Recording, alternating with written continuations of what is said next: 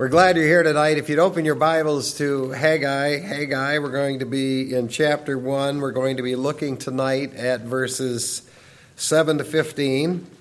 And here's what those verses say. Tonight we read in verse 7 Thus says the Lord of hosts, consider your ways. Go up to the mountains, bring wood, and rebuild the temple, that I may be pleased with it and be glorified, says the Lord. You look for much, but behold, it comes too little. When you bring it home, I blow it away. Why? declares the Lord of hosts, because of my house, which lies desolate, while each of you runs to his own house. Therefore, because of you, the sky has withheld its dew, and the earth has withheld its produce. I called for a drought on the land, on the mountains, on the grain, and on the new wine, on the oil on what the ground produces, on men, on cattle, and on all labor of your hands. Then Zerubbabel, the son of Shealtiel, and Joshua, the son of Jehozadak, the high priest, with all the remnant of the people, obeyed the voice of the Lord their God and the words of Haggai the prophet as the Lord their God had sent him, and the people showed reverence for the Lord. Then Haggai, the messenger of the Lord, spoke by the commission of the Lord to the people, saying, I am with you, declares the Lord. So the Lord stirred up the spirit of Zerubbabel, the son of Shealtiel, governor of Judah, and the spirit of Joshua, the son of Jehozadak, the high priest, and the spirit of all the remnant of the people.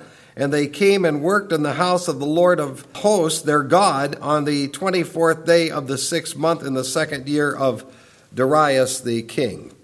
Let's pray. Father, we thank you for the Word of God in this tremendous book of Haggai. There are great lessons to learn in it, and I pray we'd learn them. And we'll thank you for that in Jesus' name. Amen.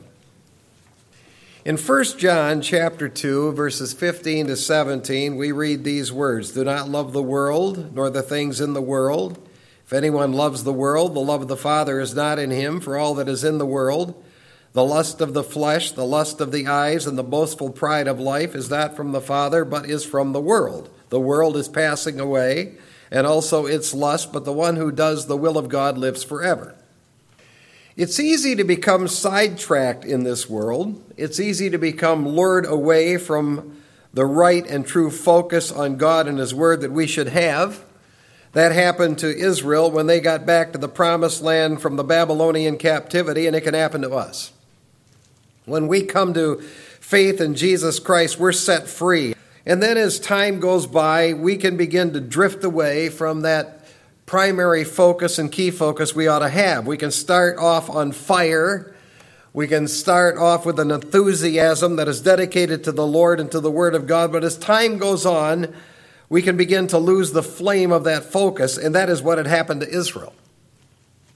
They started off good. I mean, the nation was once again free to go back to Jerusalem and rebuild the temple. The people came back. They were all revved up about rebuilding the temple and worshiping God. They had that initial surge that they wanted to obey the word of God and reestablish a good relationship with God. I mean, they're at the worship services and there's that tug in the heart and they had responded to it. But then threats and intimidations and enticements of the world came up against them and it caused them to back away from that commitment and they were lured away from the focus.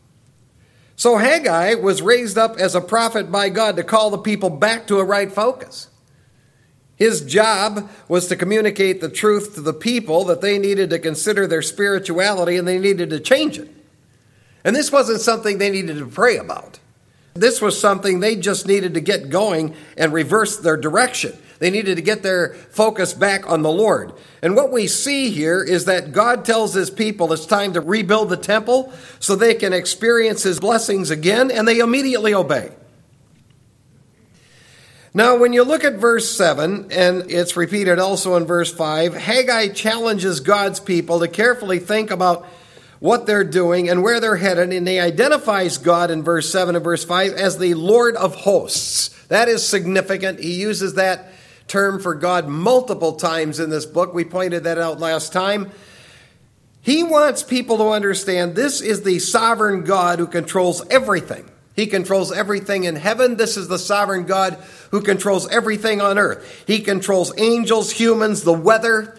He controls business. He controls success and failure. He controls blessings. He controls cursings. He controls bank accounts and inflation. He is the God who's in charge of everything in heaven and on earth, and that's what that term, Lord of hosts, means.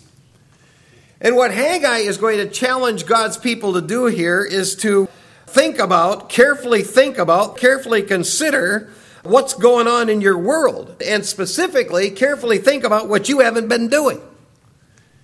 Because what you haven't been doing is right. It's not right. It was time for you to take immediate action to reboot and get going for the Lord.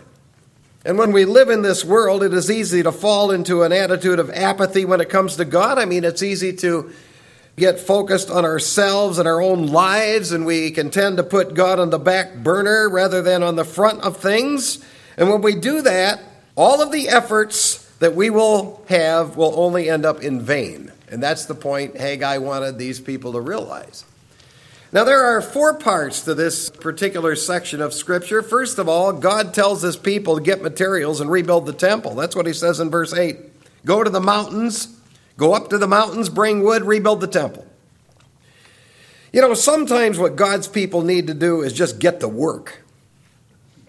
I mean, sometimes what God's people need to do is just start to do what they can do and do what God's word says they're supposed to do.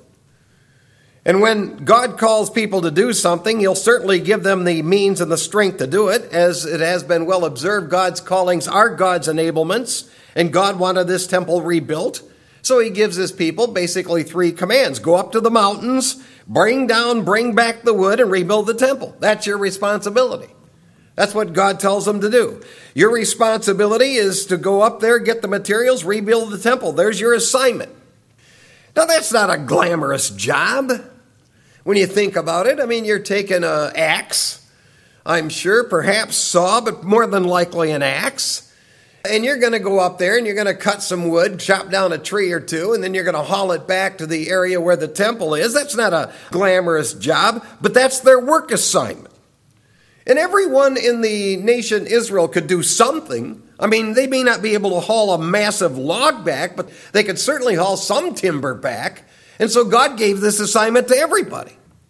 The stone for the foundation was available from the quarry mine areas. They're still visible and visitable to this day. Stone was not the problem. There obviously was stone for the foundation that was already there, but it was the wood that was the problem. And to get the wood necessary for building the temple, they had to go up to the mountain areas where trees grew and where the wood was plentiful. And they themselves had the responsibility to get it. Now, according to Nehemiah 8:15, you may want to jot that in your notes there. Nehemiah 8:15, there were different trees that were located around that Jerusalem area. There were trees, and I base that on what is said in Nehemiah when they are told, go get these branches from these trees so you can build these booths at the Festival of Booths And they were told to get branches from these kinds of trees. So we know that there were olive trees in the area. We know there were myrtle trees in the area. We know there were palm trees in the area. I mean, we know that there were other kinds of trees, perhaps oak trees. So, certainly, if they went up to the hill area, there are enough trees there, they could get enough lumber to come back down and complete the project. Wood was needed to make the beams of the temple, wood was needed for the roof and the inside paneling. Now, when Solomon originally built the temple, he used cedar and cypress wood that came from Lebanon. I mean, he actually hired the best woodcutters at the time that were Sidonians, and Solomon hired them and they did the work.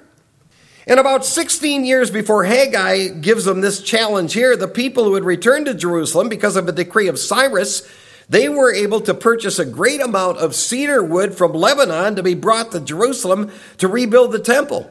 In fact, we read in Ezra when they gave money to the masons and carpenters and food, drink, and oil to the Sidonians and to the Tyrians to bring cedar wood from Lebanon to the sea at Joppa according to the permission they had from Cyrus the king. So, 16 years earlier, the people came back to Jerusalem, apparently had enough money to contract somebody to haul that wood there.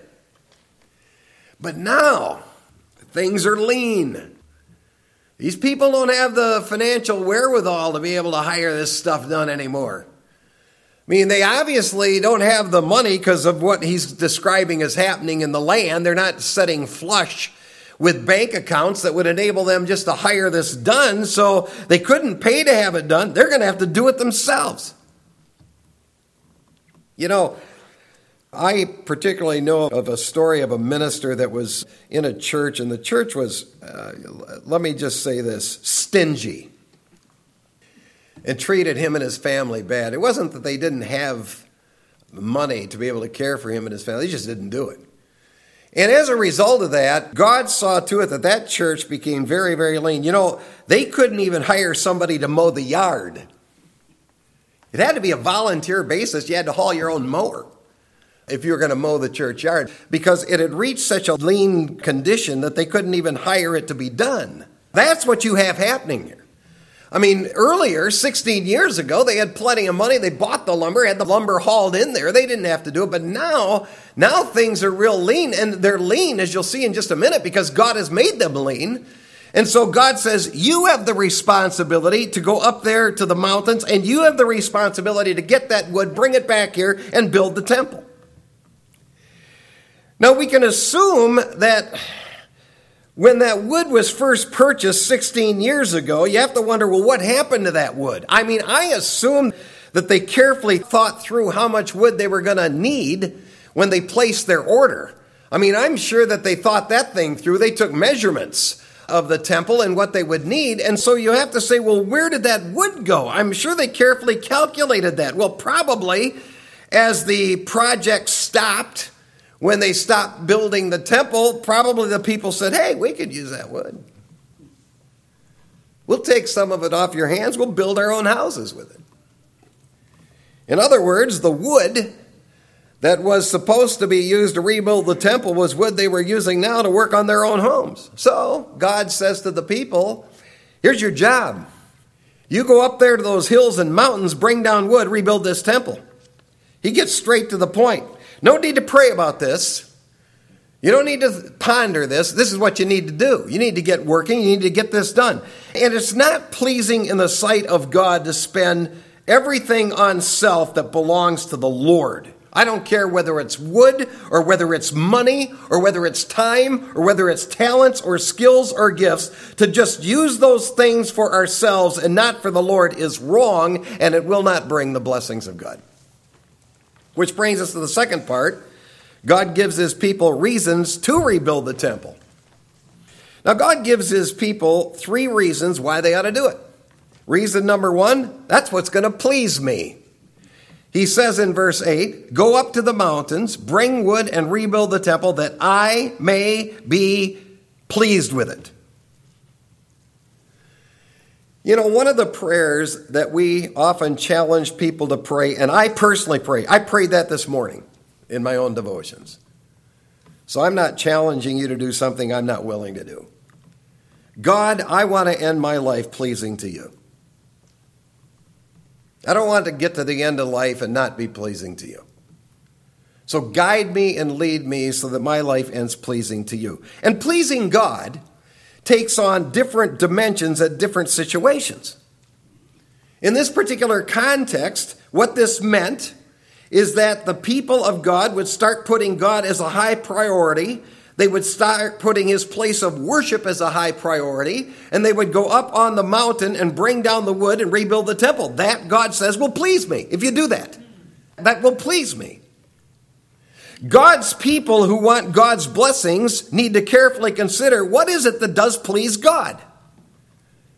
That obviously is a key to blessings. Well, I'll give you nine biblical things that God specifically says pleases Him. These are things God says Himself in His Word. You can look them all up and look up the references because I've got them for you in your notes, where God says, These things please me. Faith in God pleases God. According to Hebrews, without faith, it's impossible to please God. So faith in God pleases God. Speaking the truth of God's word pleases God.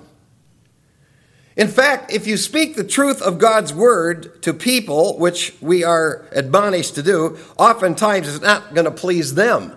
And that's brought out there in 1 Thessalonians chapter 2. Not yielding to the flesh pleases God. I want you to remember that. Every time you say no to your flesh in a flesh situation, you please God. Not yielding to the flesh pleases God. Obeying the word of God pleases God. When you obey the instruction of the scripture, you can know I'm pleasing the Lord when I obey God. Then, fifthly, children who obey their parents please God. Little children can please God when they obey their parents. They are actually in the process of pleasing the Lord. Sixthly, living life with a focus on God's future judgment pleases God. God says it pleases me when my people realize there's a Bema Seat judgment coming. And it pleases me when my people think about that Bema Seat judgment in regard to how they're living their lives. Serving God pleases God. And the particular context where Paul says that in Galatians is in the context of pleasing God by proclaiming a non works gospel, non works grace gospel. Serving the Lord by doing that pleases the Lord. Then living a life in a way worthy of God pleases God. We'd call that a present life ambition. When you're concerned about your life, that it's worthy of being a child of God, that pleases the Lord. And finally, praying. Praying for political leaders and those in authority pleases God. Prayer pleases God. Now, those are things that God says specifically, those things please me. So, when God's people do those things, they can know I'm pleasing the Lord by doing these things. In this case, God says, Here's the thing that'll please me. You go up on that mountain and you just get some wood. And you bring that wood back down and you start rebuilding my temple, and that will please me. So there's reason number one do it, because it pleases me. Reason number two, it will glorify me. He says in verse 8, and be glorified. If God's people want the blessings of God, they must always make that their goal. I want to glorify God by what I'm doing.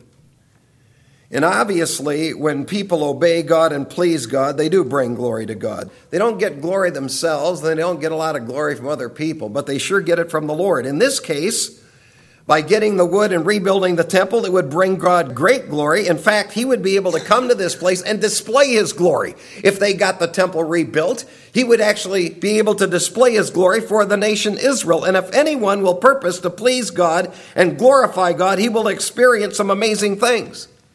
So, reason number one why you want to obey the Lord and get this wood and bring it back is it'll please me. Number two, it'll glorify me. And number three, it'll put an end to the lack of the prosperity that you presently have. Verse 9 You look for much, but behold, it comes too little. Don't ever forget this principle. If we neglect God, in any area, we're only going to hurt ourselves. And you may think by neglecting God, you're going to get ahead. You aren't. If we neglect God, we're not going to get ahead in life. And God describes specific things. Remember, this is the Lord of hosts. He uses that proper noun for himself because he wants to be identified as I'm the sovereign God who controls everything in heaven and on earth. I have all power. I control everything on heaven and I control everything on earth. And he wants his people to be challenged to put him first in life. And if they do that, then what will happen is six negative actions or realities will go away that they'd been experiencing because they weren't putting God first in life. Negative action number one, they looked for much, but they had little. Verse 9, you look for much, but behold, it comes little. You can work hard and you can work long and have nothing to show for it. Or you can work a little, keep the Lord first, and have a lot to show for it. God says you've never been able to receive what you expected. You expected to have more, but you're always coming up short. And the reason you're always coming up short, I'm causing it. I like what one commentator said. One commentator said, When God is neglected, nothing works right. Oh, you may accomplish a little, but it will not satisfy and you won't accomplish much. So, The first negative reality is you look for much, you have little. Secondly, what they are able to bring home just blows away. He says in verse 9, when you bring it home, I blow it away. I think that probably is a literal reference to the grain wasn't really good grain that was growing, it lacked substance. And you know, when they would take that to those areas where they would store the grain and the chaff would blow away, I think some of the grain literally was actually blowing away just because it was really not the best kind of grain. God says, That's what I'll do. Neglect me, I'll blow your prosperity away. Neglect me, and you may have some, but you won't have much. You know, someone said this those who plan to give God something once they have enough for themselves will never have enough for themselves. Because they should be giving God what he deserves right up front. So, those who live by a code, well, when I really hit it, I'll give God what he deserves, they're never going to hit what they think they're going to hit. The third action is you care more about your house than God's house. That's what he says in verse 9 because of my house which lies desolate while each of you runs to his own house. God says, You've been so consumed with your house, you've forgotten about my house. You've been so consumed with your lives, so consumed with your world, that you've forgotten about mine. In fact, we've known of people that won't even leave their house to go to church. I mean, they won't even get in a beautiful car, go out of a beautiful place where they live to go to church. I mean, it's just like they're more concerned about staying in their house than they are going to God's house. God isn't going to bless that. The fourth action is I've withheld moisture. He says in verse 7 Therefore, because of you, the sky has withheld its dew, and the earth has withheld its produce. I mean, in the dry season, dew was critical for growth of crops. God said, I stopped it from all parts of the land. He'll mention the places in just a minute where he stopped this dew from coming. God said, I control that moisture that's coming into an area, and I just stopped it. I shut it down. And fifthly, I've withheld produce. God says, I'm the one that hasn't permitted your produce to thrive. I'm the one who's been responsible for seeing to it that you're not succeeding. And sixthly, I've caused a drought on many things. Verse 11, I called for a drought on the land. Listen, don't kid yourself. God is the Lord of hosts who can pronounce a drought on everything his people have and everything his people do. He's not a God to be mocked. And I want you to see this. I want you to see this. The God of the Bible can remove everything refreshing from his people.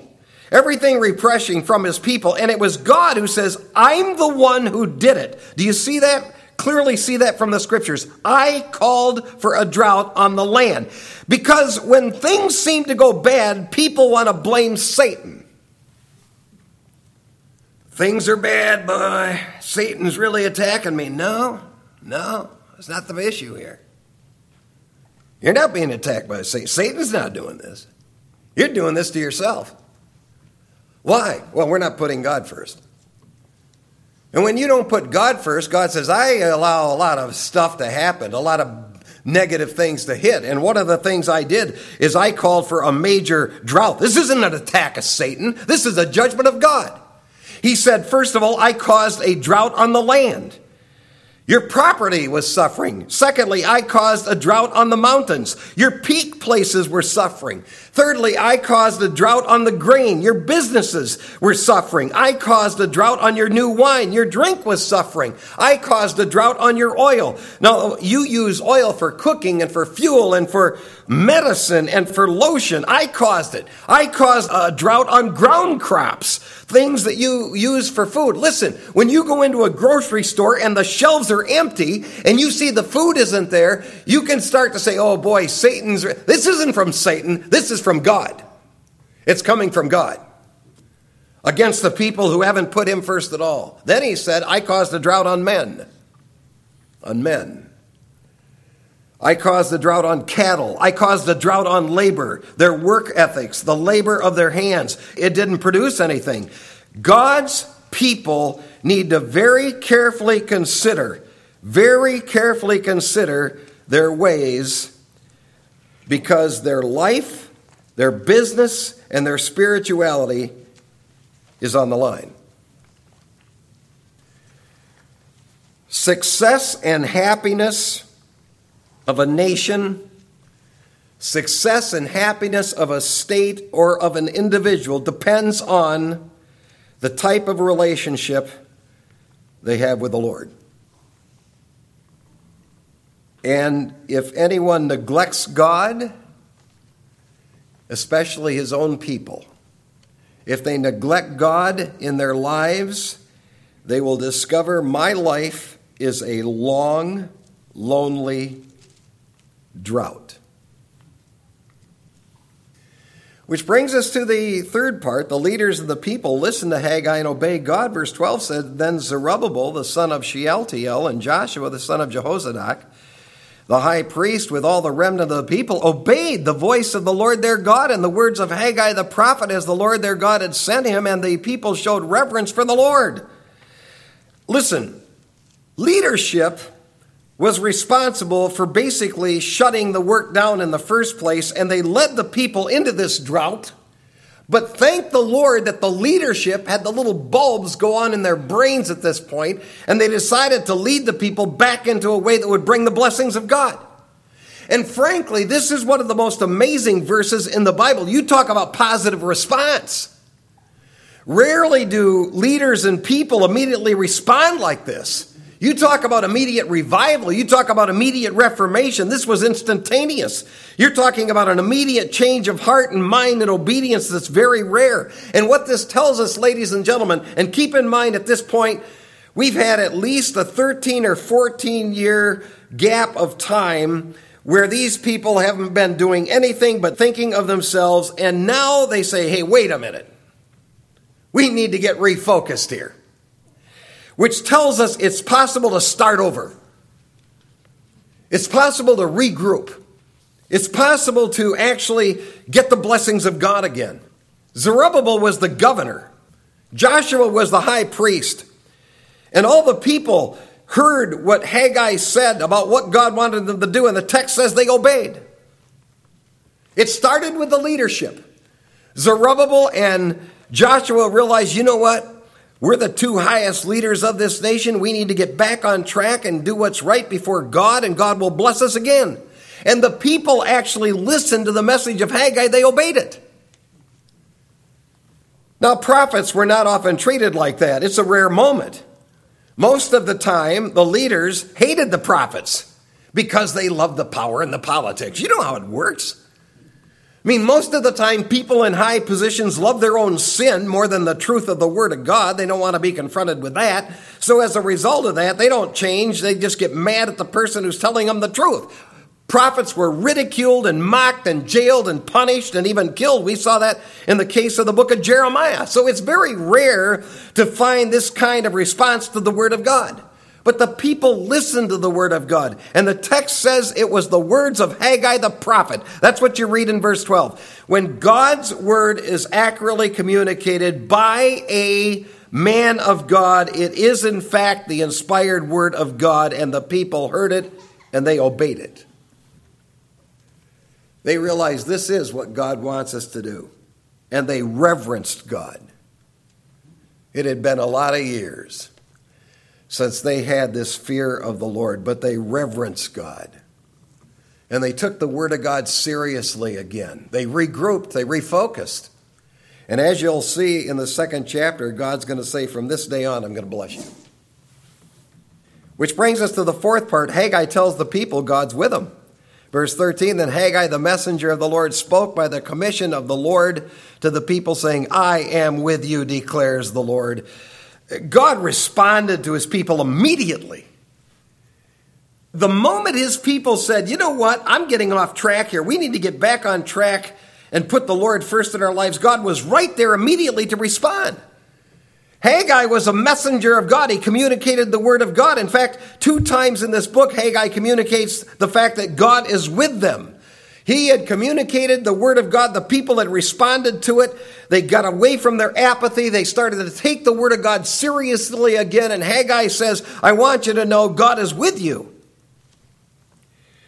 And what God did is he stirred up the spirit of Zerubbabel. That's what verse 14 says. The Lord stirred up the spirit of Zerubbabel, the son of Shealtiel, governor of Judah and the spirit of Joshua, the high priest, and the spirit of all the remnant of the people. I mean, God literally saw these people were serious about wanting to obey his word, so he started stirring their spirit again. They took this interest in God and rebuilding the house. Man, I'm telling you, we need this right now in this country, and we need this right now in our own lives. We need God to stir up leaders of this nation in this country so that they will once again take the Word of God seriously because they're making mockery of it. But don't let that happen to us as the people of God because that's what happened to them. They were making mockery of the Word of God. I mean, their lives were not even interested in what the Word of God said until here. And the construction is dated in verse 15. The construction began just 23 days 23 days after Haggai proclaimed his first message. He preached his first message on the first day of the sixth month, and construction began on the 24th day of the sixth month, 23 days later. 23 days, these people turned it around. Now they're on a path of the blessings of God. And they responded to the word, and they're going to flourish. I want to leave us tonight with six applications from this text we've gone through. First of all, shortchange God, you'll shortchange yourself. Let's understand that point. You can choose the shortchange God, that's your choice. I mean, put God on the back burner and, you know, fit him in wherever you think you can. But just realize this when you shortchange the Lord, you're shortchanging yourself. Secondly, God's work requires people working and doing what they can. God didn't expect people to do what they couldn't do, He expected them to do what they could do. Thirdly, some jobs in God's work are not glamorous, but they're all important. At that point of time, the work that they needed to do was just go get some wood. It's not a glamorous job, but that was the job they needed to do. Fourthly, pleasing God means different things at different times. We've given you a list of specific things that please the Lord, and they are in different settings. But when you do what the Word of God says in different settings, you do please the Lord. Fifthly, whenever one obeys God, God is with them. And sixthly, you can start over again and be blessed of God, even after years of having lost your focus. That's what happened to the nation Israel. That's what happened in this book of Haggai. Well, our time is gone. I want to thank you for coming. Good night. The Lord bless you.